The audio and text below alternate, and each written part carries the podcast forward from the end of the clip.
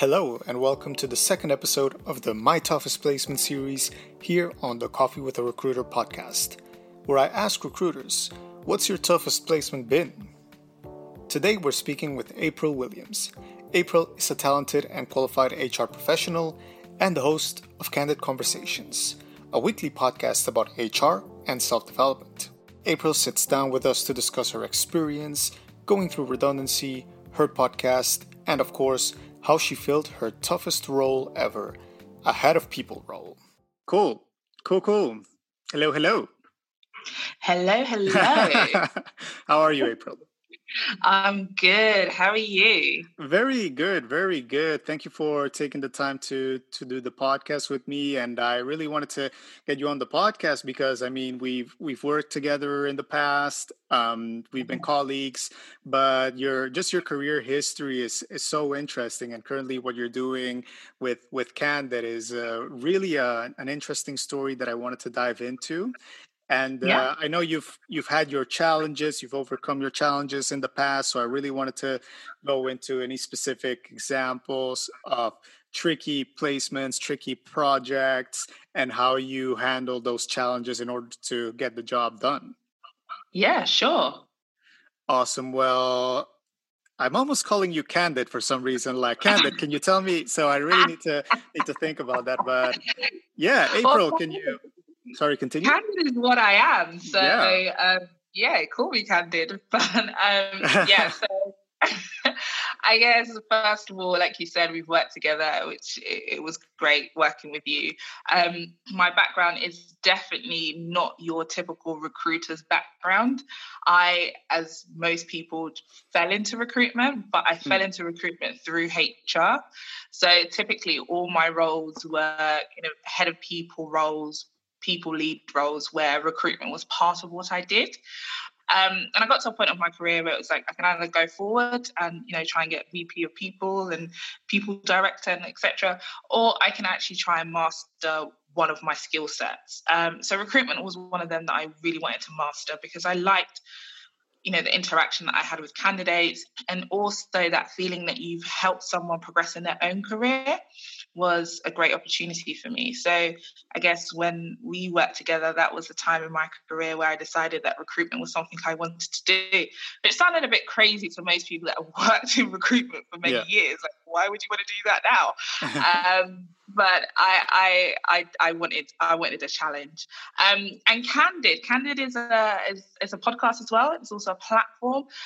Um, I guess Candid came about because, especially during these times, I'm seeing a lot of companies um, just not treating their staff well when it comes to communication and how they're, you know, relating, relaying comms to their team through redundancies and etc.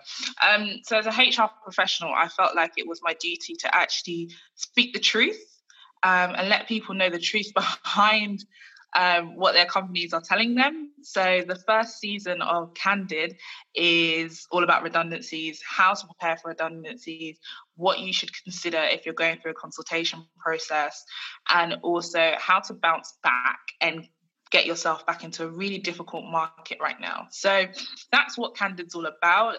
I guess anyone that wants to check it out can follow me at, on Instagram at We Are Candid. Um, so yeah, that's that's that's me in a nutshell. We briefly discussed the effects of poor communications during a redundancy process and how to communicate properly as a company. Yeah, no, totally. I for me, I'm a big believer in it's not what you say, it's how you say it. And we're all going through this change process at the moment, and some of us are going at it at different stages.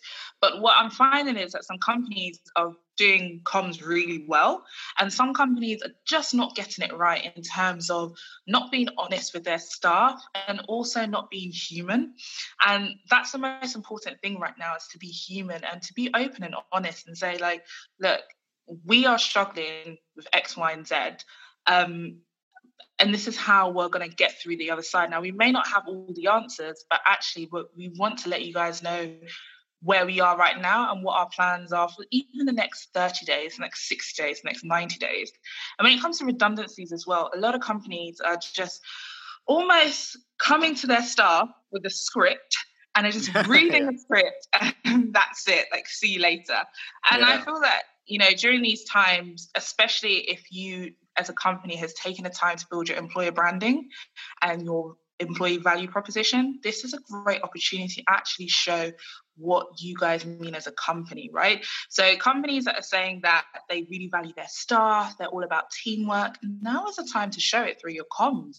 How yeah. are we a team? You know, how do you value us as your employees? Is it just we're just collateral damage and you're just getting rid of us, or actually you care about the work that we have provided during, you know, po- before COVID? um, and are saying, you know, due to COVID, this is what's happening. So it's not about you as a person, but it's just about your role in that we can't have this role in our company moving forward. Doesn't mean you have to be kind of robotic about it. yeah. um, which a lot of companies are doing right now. So yeah, I feel like that was an important topic to touch on. And this week, I had a guest on the podcast who's a global communications manager, and she really delved into deeper about it. And one of her greatest advice actually was that companies need to take the time to listen. That's the first thing when it comes to comms is listen to what your employees are saying. What are the consequences of poor communications during a redundancy process? It's not even just thinking about the people that will join your company in the future it's also thinking about your current employees that are left behind yep. so you know as a company if you're going through a, a redundancy process and your comms has just not been as effective as they could be and you didn't really show your company's values and what you guys really stand for as a team what you you tend to be left with is disgruntled employees after uh, a redundancy process. And yes, you might have got rid of some of your staff, but you still have people that are in house that are looking at you and thinking, you didn't really handle that well with my fellow employee, um, yeah. my fellow colleague.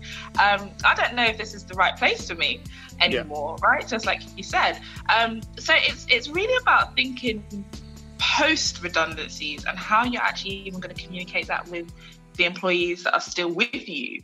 Um, that really, I think that's even the most important bit as well, because you can leave a bitter taste in your employees' um, feelings. And guys, we're, we're trying to rebuild an economy again.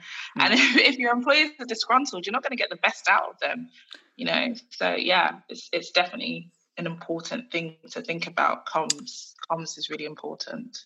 That's so true. And I guess just to come back to Candid, so just to just to go through some things. So what can we expect in terms of content in the near future? I know you had a an interview recently.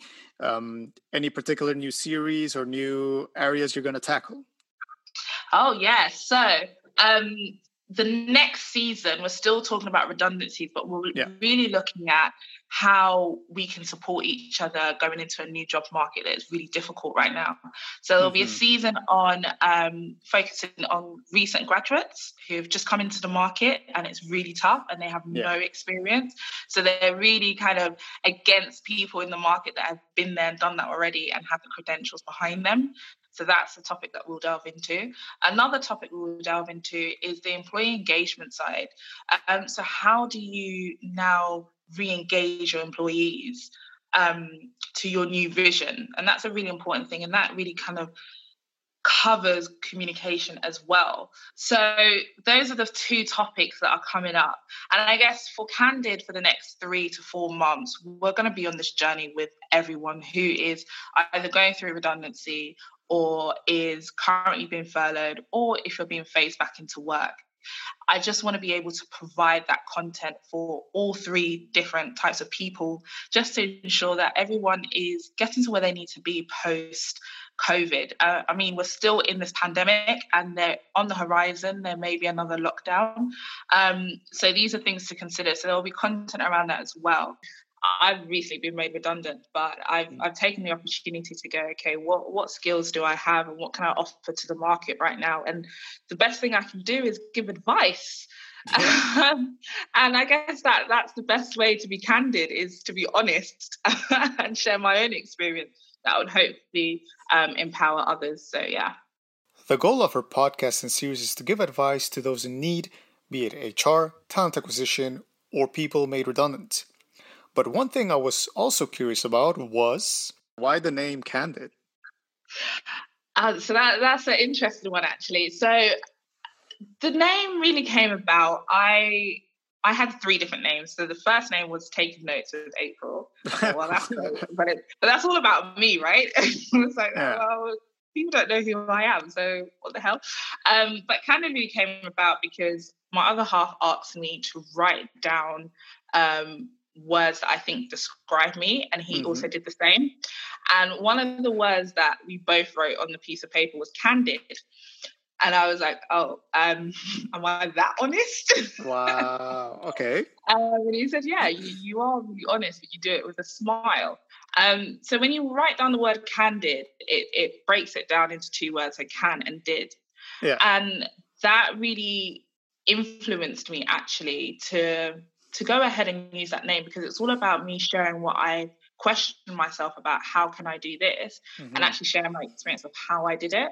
Um, and it was actually reinforced when I spoke to a colleague of mine and who's also a good friend who helped me with the branding. Um, and she wrote it down and she was like, Yeah, this is it. This this this is the title. This is yeah. this is so new. Um, so yeah, I guess it's close people around me just telling me who I really am. yeah. So, um, yeah. You, you have a good reason to choose that name, and that has a good background story. You know, when I was just picking my podcast name, and there's yeah. literally no inspiring story behind it. It's just I just like drinking coffee all the time. and second of all, it's like you know how people say, like candidates say, "Oh, I'm gonna go have coffee with a recruiter." It's like, okay, yes. well, that's that's a thing. People say that, right? So, you know, but yeah, yeah no, yeah, no deep story, no deep morale sort of message there. It's just, yeah. Uh, I'm sorry. no, it's no, no, no, no. Don't be. I mean, it's um, no, it's. Uh, I like, I like the name. Yeah, it's um, and I think we really need people that that that that don't try to sugarcoat things or don't try to try to be corporate and and sort of brand friendly but you know just just people that are honest and transparent about issues in in the industry. Yeah and you know i've worked in hr for many years now and a few of my colleagues actually most of my colleagues let's be real now because we are honest um sugarcoat a lot of things and it really just winds me up why are we sugarcoating something for example, if someone was to let somebody go, they they have used all the beautiful adjectives they can. Just just tell me. Tell me what it is. Mm, tell yeah. me that you're letting me go. Give me the reasons why you're letting me go. And give me the information that would let me understand your informed decision. Let's just be let's just be honest. Why do we have to sugarcoat everything? Yeah. um so yeah, that I guess that's what I'm trying to do on my platform is just debunk all this sugarcoating stuff and let's just speak the truth. Let's just be honest. Come on. Candid story left me thinking about how I should have chosen a better name for my podcast. April is really the type of honest and transparent voice we need in this industry. And she didn't hold back on how her toughest whirlwind of a placement went. I asked her, What's your toughest placement been? So I guess the role, well, you know, the title of the role essentially is not a tough one, but it is at the same time. So one of my clients asked me to recruit for a head of people. Um, now they were a small business, about 20, 30 people there, and they really wanted somebody who was top, like creme de la creme. They were looking for a unicorn. They were looking for somebody who was you know, really well known in the tech space as a HR specialist um, who had a background in organizational psychology, um, but also would be able to be hands on. So and just on just on that point, how did the role come in? Like, how did it start? Like, you were working with them, and then they were like, "Oh, what what prompted the need for a head of people?"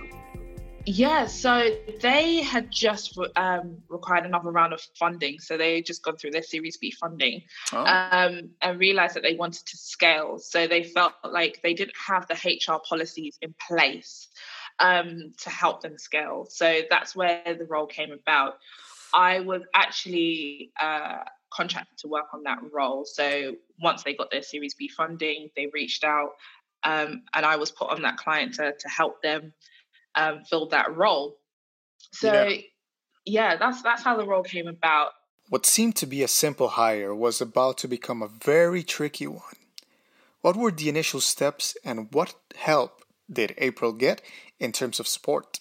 Yeah, so as I was saying, what was tricky about it was the hiring manager, but I'll, I'll, I'll get into that and, and we can debunk on that one. Yeah, was there any sort of, let's say, when you started early on, any key elements or advice that you got before engaging into the search? Yeah, so I got the job. I got the job spec um, before I actually went to go meet with the client. So as always, once I got the briefing, I had a look at the company and I looked at their website. Also saw looked at their Glassdoor reviews as well. Um, just to get a real understanding of their company culture and the type of person they could be looking for, just based on the job spec that they um, gave to me. Um, and what was actually really good with with the client at the beginning was when I first met with them, they had given me literally their kind of competencies that they were looking for in the person, which would have helped me when I was actually screening candidates um, to be able to know exactly what the hiring manager wanted. So I guess all the stuff a recruiter needs to really find the right person was handed over to me at the beginning. So okay. when I first thought of the role, I thought, well, I'm a HR person, I have a network, so this is going to be smooth. Um, later on, did I realize that that was a lie? yeah, yeah, yeah.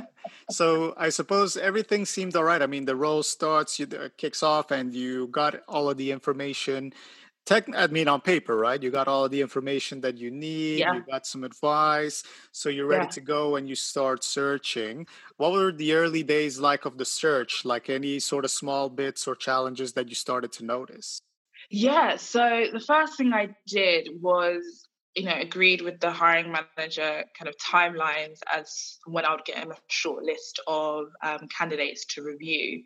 Mm-hmm. So after we had our first meeting, I went I went to my network and I started pulling out really what well what I thought were really good people that would be aligned with what he was looking for. Um, so I compiled a list of about 10 15 people and shared it with him and immediately when I shared that list with him, I shared, you know, the LinkedIn profile um, and the company that they worked were working for. And what he immediately picked out were the companies. Mm, he was like, he wants somebody. He he knows that company. He knows someone in that company. Um, so yeah, he wants to speak to that person, that person, that person. And this was before he had even looked at their profile. He was only looking at the companies that they had worked for. Interesting. And then I wow. thought, oh, um, there, there's a red flag there. You're you're looking for, you know, the companies that they work for versus the experience that they have. This is going to be yeah. tricky.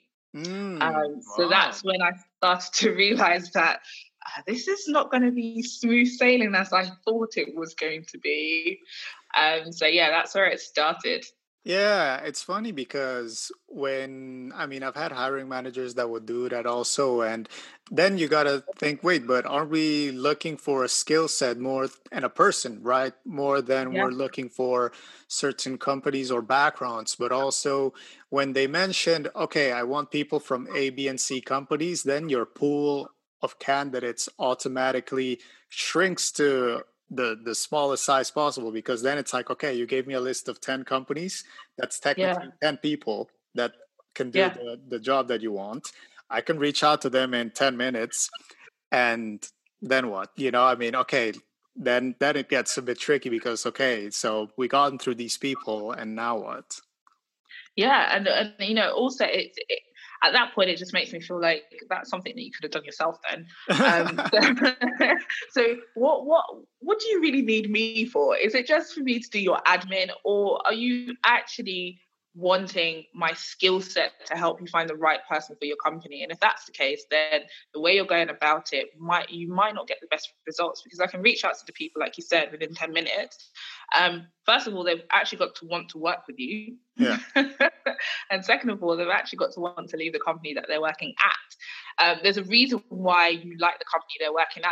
And they probably also like the reason the same reason you like yeah. them working at that company is probably the same reason they're working there as well.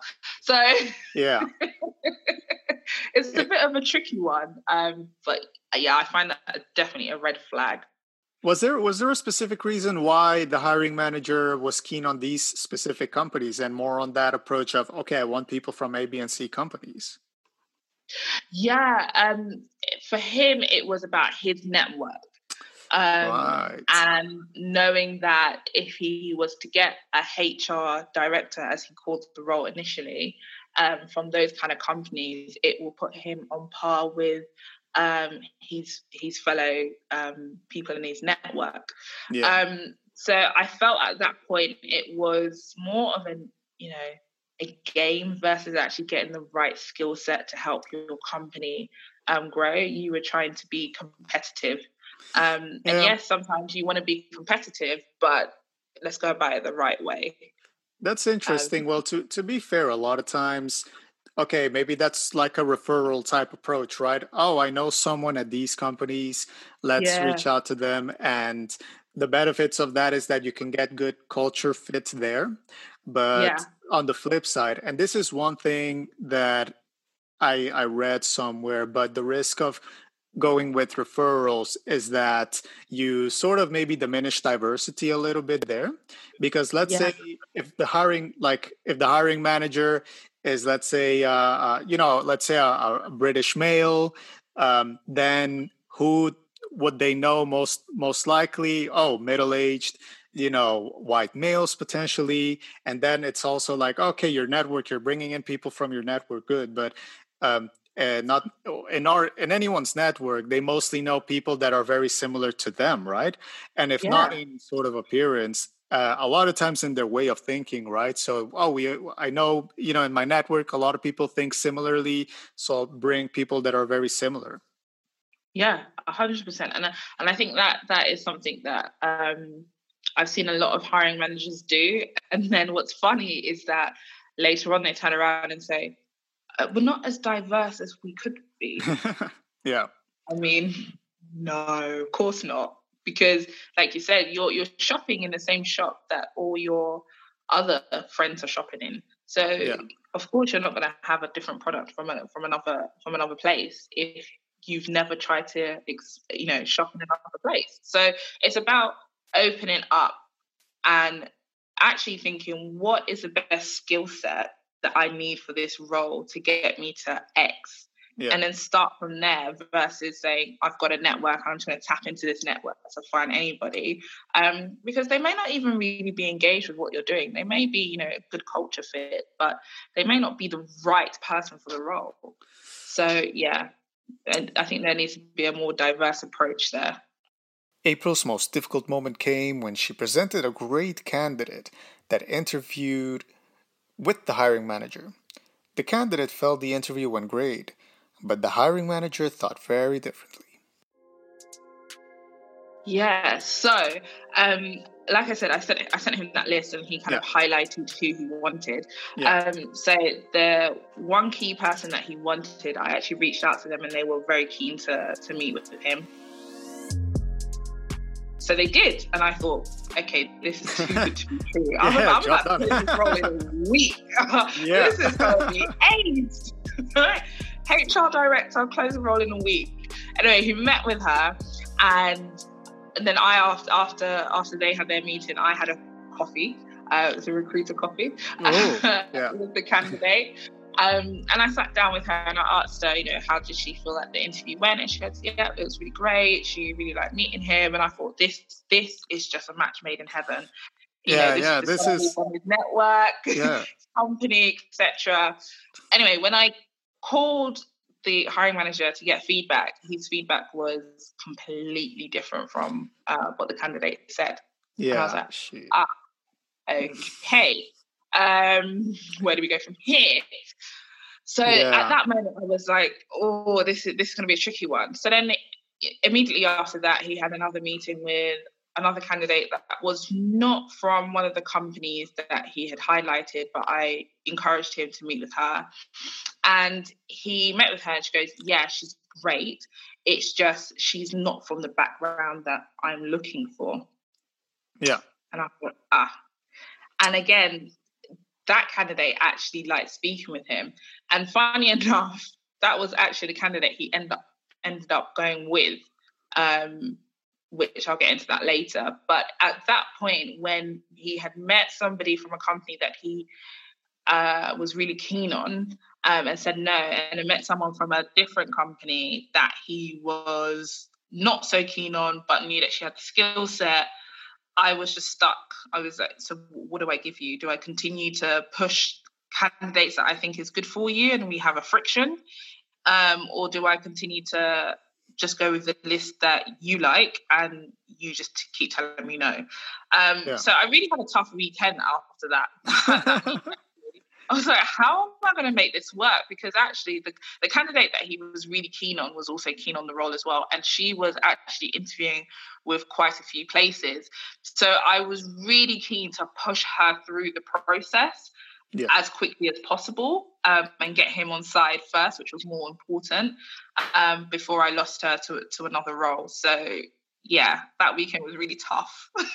yeah. So, if I understand correctly, he he didn't like the people coming from the target companies, but the people not coming from target companies, he kind of did like, but he was still like, yeah, but they don't come from X, Y, and Z companies. Yeah, yeah, exactly. So, you know, his final feedback to me on that meet that meeting on Friday uh, before the weekend was if you if I could just find candidates from target companies that he is looking at and um, that have the skill set of the candidates that don't come from the companies that he's looking at, that would be great. Yeah. I was like, okay. What? okay, but I'm giving you these candidates and you're telling me no. So I, I, what, what, do you want me to do? yeah, that's that's a tricky one. Down? So that that that was what was tricky. And I guess with with that project, what was really tricky was when do I push back on mm, him yeah. as a hiring manager? Um, and when do I put my foot down and say, actually, no, you, you should meet with this person? April's first breakthrough moment came when she got candid. The time where I had to put my foot down and push back was when I spoke to the candidate and she said she'd just received a offer from uh, a company that's actually in the industry that she works in. So mm-hmm. she had accepted the offer, and I was like, "No, no, no, you can't do this to me." Verbal, um, verbal acceptance verbal acceptance and she was waiting for the contract to come through. Mm. So I quickly got on the phone to the hiring manager and I said, look, if you really like her, um, she's just accepted an offer with this company um, that's in her industry. Um, so she's asked to be withdrawn from this process. So this is an opportunity for you to actually really be honest with yourself and say if you think her skill set is going to help you guys grow and get to where you need to be um, have another discussion with her yeah. but where we were in the interview process is that they only had one meeting so he wow. wanted her to meet two three other um, managers before making an offer. So in a space of 48 hours, I had to turn it around. and she had got to a point where she was like, well, I've just accepted this role and it's flexible and it's good for me and my family. And I was like, yeah, I know, but do you, do you really like this company and this is what they can offer you? Um, so there was a lot of negotiating back and forth. Yeah. which was just a nightmare. But eventually got to a point where I I had spoken to both the hiring manager and I had spoken to the candidate. And I said, be honest with yourselves. What do you actually want from this role? And what happened is that they actually reviewed the role and adapted it to fit her skill set and actually what she wanted and what the wow. company needed at that time. Um, so I was actually quite happy that I put my foot down and said, no, yeah, I, I know you guys like each other. yeah, yeah, I was candid. Yeah, was yeah. Like, Look, I know you guys like each other, but you know, it's just like playing Cupid. You're looking at the skeletons in his closet, you're looking at the skeletons in her closet, and you're saying, yeah. oh, I don't know if I really want to make this a match. Um, but by uh, debunking all that stuff is saying, okay, right, she's not from the industry that you were keen on at the beginning, but actually she's got experience in X, Y, Z, and those are your key objectives um, post your funding. So why can't that be a match there? And then speaking to the candidate and saying, I know you were looking for X, Y, and Z for your next role, but if I have a discussion with um, the hiring manager and they are flexible in making that change, would you be willing to have a further discussion with the other managers in the company? And I said, look, ultimately, it's about what you both want. And if you both really think that you can take this number, then let's have a discussion. Let's see how we can adapt this role to move forward. Yeah. Um, and yeah, it, it, it, happened, and I was like, wow, okay. Um, sometimes it's good. It's good to push back, and, and yeah, but push back for the right reasons. So, I mean, I could have pushed any other candidate through the process, but I knew that if I tried to push any other candidate through the process, they would either leave within six months or wouldn't even sign the contract when it comes through, and then you're back to square one, and that's every recruiter's nightmare. yeah. You, you know the role is not done and dusted until the person started, really. Yeah. Them signing the contract is great confirmation, but the real confirmation is when they've actually done their first day and you're like, okay, no, you're in in. She managed to turn everything around and schedule four stages in 48 hours. So the deal is done and the candidate signed, right? Well, if only recruitment was that simple. and uh, so then they they make an offer um, and the candidate decides you know what i'm gonna accept oh well this is where it gets even more tricky. Okay. Have you got i was like coffee? wait i was like wait no, what? no, no. there's more? There's more? No, there's more. There's, there's more right? So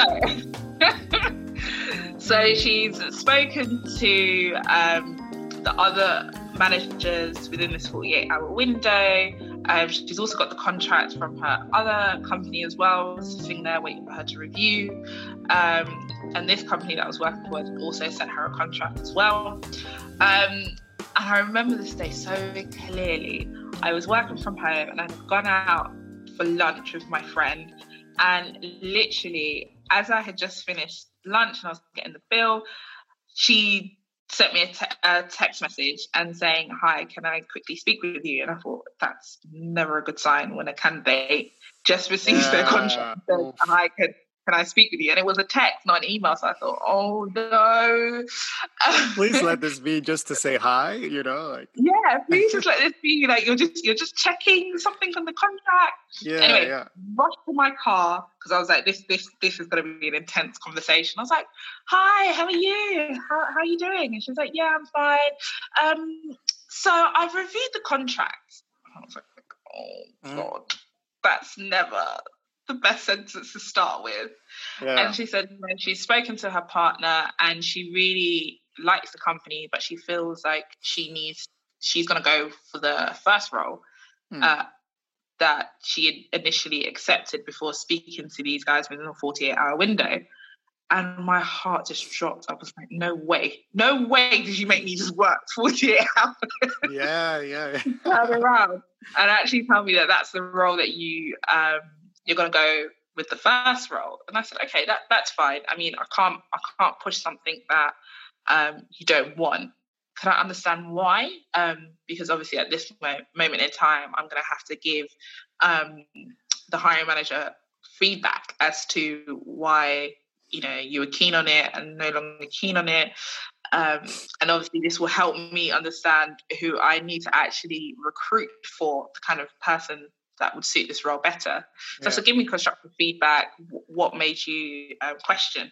And she said it's it's nothing, but she just felt like the first role suited her more, but also the fact that this role wouldn't allow her to be flexible in terms of the kind of projects that she can get involved in, um, and in terms of where she could grow in her career. So I said, okay, that's fine.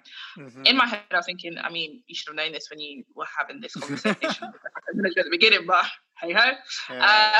Uh, so at that point, I asked, I was like, right, okay, what is the role that you're going for actually offering you in terms of career progression and in terms of these projects that you feel will help you get there?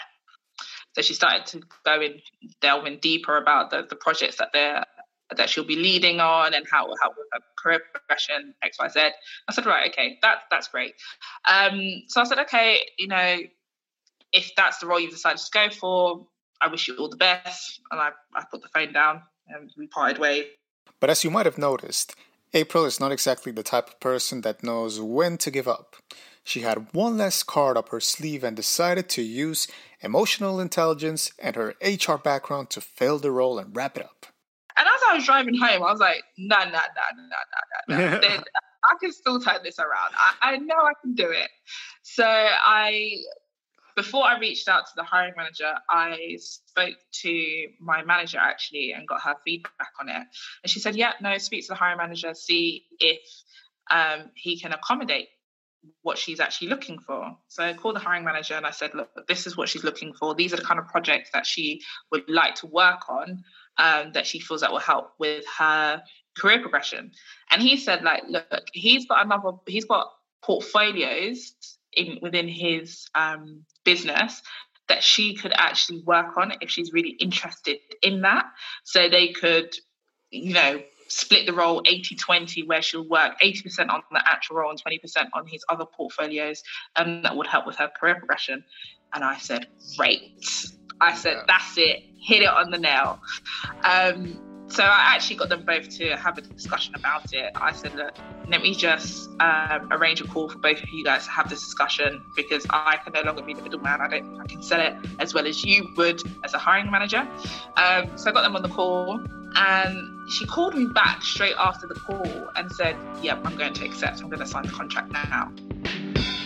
And all this time I was still in my car and I was like, oh, so if I hadn't done the final, final, final push, you wouldn't have signed. Like you're really making yeah. work role. yeah. And this was, I would say, now she would have been working with the company nearly a year now, and she's still there. Um, so I'm quite happy. I never, I never stopped at it. Yeah. But I would say sometimes when you, when you know that they both will be good for each other, they're just being stubborn.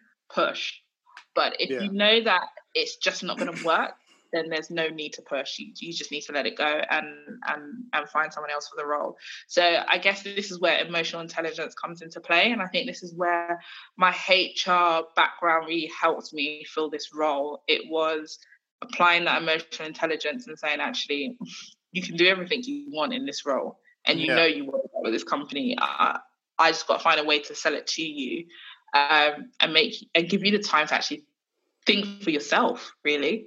Um, so yeah, I guess Candid really came into play there. yeah, yeah. It sounds like I mean it took a lot of grit, a lot of um, determination, and not giving up. Right? I mean, at at a lot of stages, other recruiters would have said, "You know what? This is too much. This is. I'm just gonna source other candidates." She, I mean, the whole story with you had to book four four interviews in 48 hours. I mean, yeah. anyone else would have been like, um, I'm just gonna go source for more CV. Yeah. uh, I'm gonna take the I'm, easy I'm, way out and just source for more CVs. You know what? I, mean, I, I, I wouldn't blame them. And honestly, I got to that point where I was just like, look, I've got other candidates that I think would be more suited for the role. And I think this is where sometimes you have to keep at it. And there's some roles where it's it's played out like that, and I've just gone, no, this is not going to work, and just cut my losses. But when you know that the hiring manager's just being stubborn, mm. that's where the sales side of you as a recruiter comes into play. Um, and knowing that they both could work well together they just didn't know how and i think that was an important bit in in that challenge was they could work together. They had the right skill sets, that you know, company culture, everything. They just worked well. It's just that they didn't know how they could work well that will benefit both parties. Um, and that's what I saw, and that's what I worked on But in terms of other roles, look, if, if, if the hiring manager just doesn't feel it, then you just go, okay, cool. I'm just gonna source other candidates. yeah. Here you go. But if you know that there is something there, but it's how they could work together effectively, then I would say take a little time out to explore that. Yeah. Um, explore it as much as you can, and then if you know that you know you've knackered out all your options, then yeah, move on. I asked April, what does it take to keep pushing forward in spite of rejected offers, tricky hiring managers, and tough candidates? Yeah, I mean, me being candid, it cost me a lot in um, bottles of wine. it was yeah. like every night after the office, I was like, well, I'm going to go to co op and I'm going to buy myself a big Moscato because this doesn't make sense. It just didn't yeah. make sense. Yeah. Um, so, as well as, you know, buying a few bottles here and there, it cost me sleepless nights. It it cost me it made me actually question, and that's where imposter syndrome really kind of came in and, and played a part there because oh. I was really questioning myself, like, wait, am I good at what I do? Do I know what I'm doing? Yeah. Or have I just been winging it all this time? Like, surely I know how to influence a hiring manager. Surely I know how to hire a head of people. Surely I can do this. I have hired before and I've done it many times and I've got it right. What am I doing wrong here? There was yeah. some meeting with the hiring manager. I'm going to be honest, I was just like a little child crumbling in front of the principal. That's how I felt. Like you're sitting yeah. there, and the hiring manager is now telling you how to do your job. That you leave the the, the meeting room, you're like, maybe I don't know how to do my job.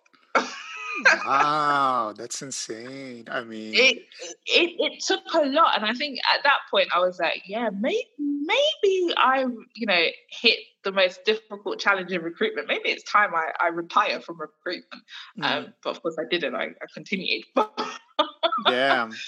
In, in all honesty, I think I think as recruiters, some of us do feel imposter syndrome when we, we when we faced with challenges like that. Like, do I actually know what I'm doing, or am I just winging it? April learned two valuable lessons in order to improve as a talent professional. The first one have a backup plan. What it taught me is that actually I, I know I can do it, I just need to take time. Yeah. Um, and as a recruiter, there's a pressure of you know finding candidates and making sure you've always got someone in the pipeline. Yeah. So I continued as much as as I could to have a healthy pipeline. So I was still screening candidates. I was still talking to potential people, and I had backup plans. And I think that's yeah. what I learned through the process. Is just because I I've got somebody and I think I can I can push it through. Always have a backup because like this person, for example, was very unstable. So mm. if I didn't manage to get them through the process, I would have had a backup plan behind. Um, yeah. So yeah, I think that's that's the biggest lesson I learned is, is have a backup plan. And the second one, take your time during the offer stage. Yeah, and I and I think you know in the recruitment process, I think the hardest bit is the offer stage. I mm, think yeah. the the sourcing bit is is you know the easy bit um, for me anyway. Mm, so yeah, no, sourcing yeah. easier. Interview is just like okay, this is where uh, your project management skills come into play, and you're you know you're you're doing the admin stuff, and you're you're connecting people. The hardest bit is going right. You've had all these conversations. How do I close the deal? And that's where your negotiation side really comes out. Yeah. And that's the most tough bit, especially if you've got a candidate that is like so hot in the market right now, and they're speaking to other potential employers and you're like oh, now now i've got competition. When i first yeah. spoke to you no competition. Now you're telling me i have competition. Uh, great. What do i do now? Yeah. And that's where the sleepless nights come into play. So i think you know recruiters don't get as much credit as they should. It is a tough role. It's so tough because you you know as much as you're put putting people through the pipeline and you're getting them to interview stage, you also got to remember that that could fall by the wayside at some point. So you've got to have a backup plan. But yeah. how do you keep the candidates still engaged and not have them just waiting kind of like backstage almost? Yeah. Um, so it's how do you balance being honest but also having a, a healthy pipeline just in case something falls short at the at the front um so yeah it's it's it's a tough gig man it's a yeah. tough gig well, you yeah. cracked this one, and you you placed an amazing head of people. The client, I'm sure, was was very happy to to have this person in, especially after all that effort. Yeah, I felt like they definitely paid. They definitely paid for my services. um, could have paid a bit more.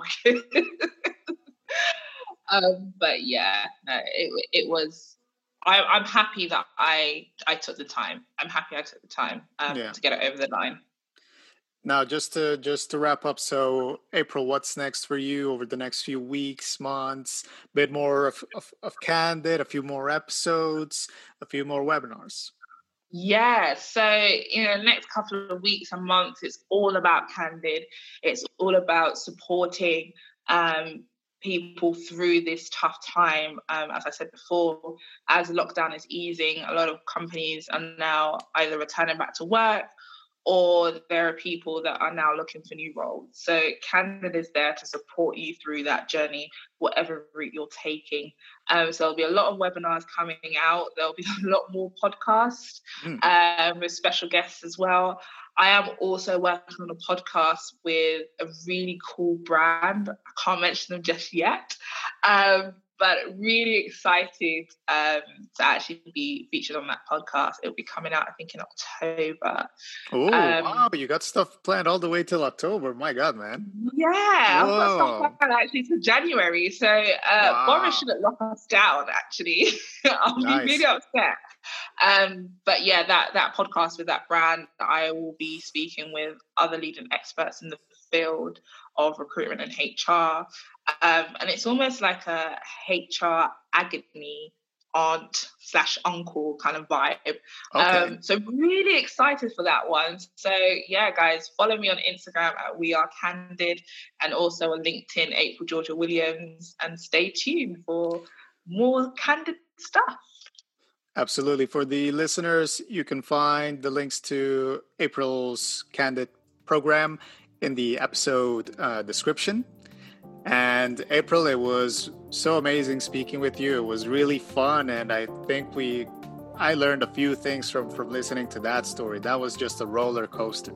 yeah, and I think if people were like, if you were in the office at the same time I was, and you look back to probably last year around this time, and I was looking stressed, you know why.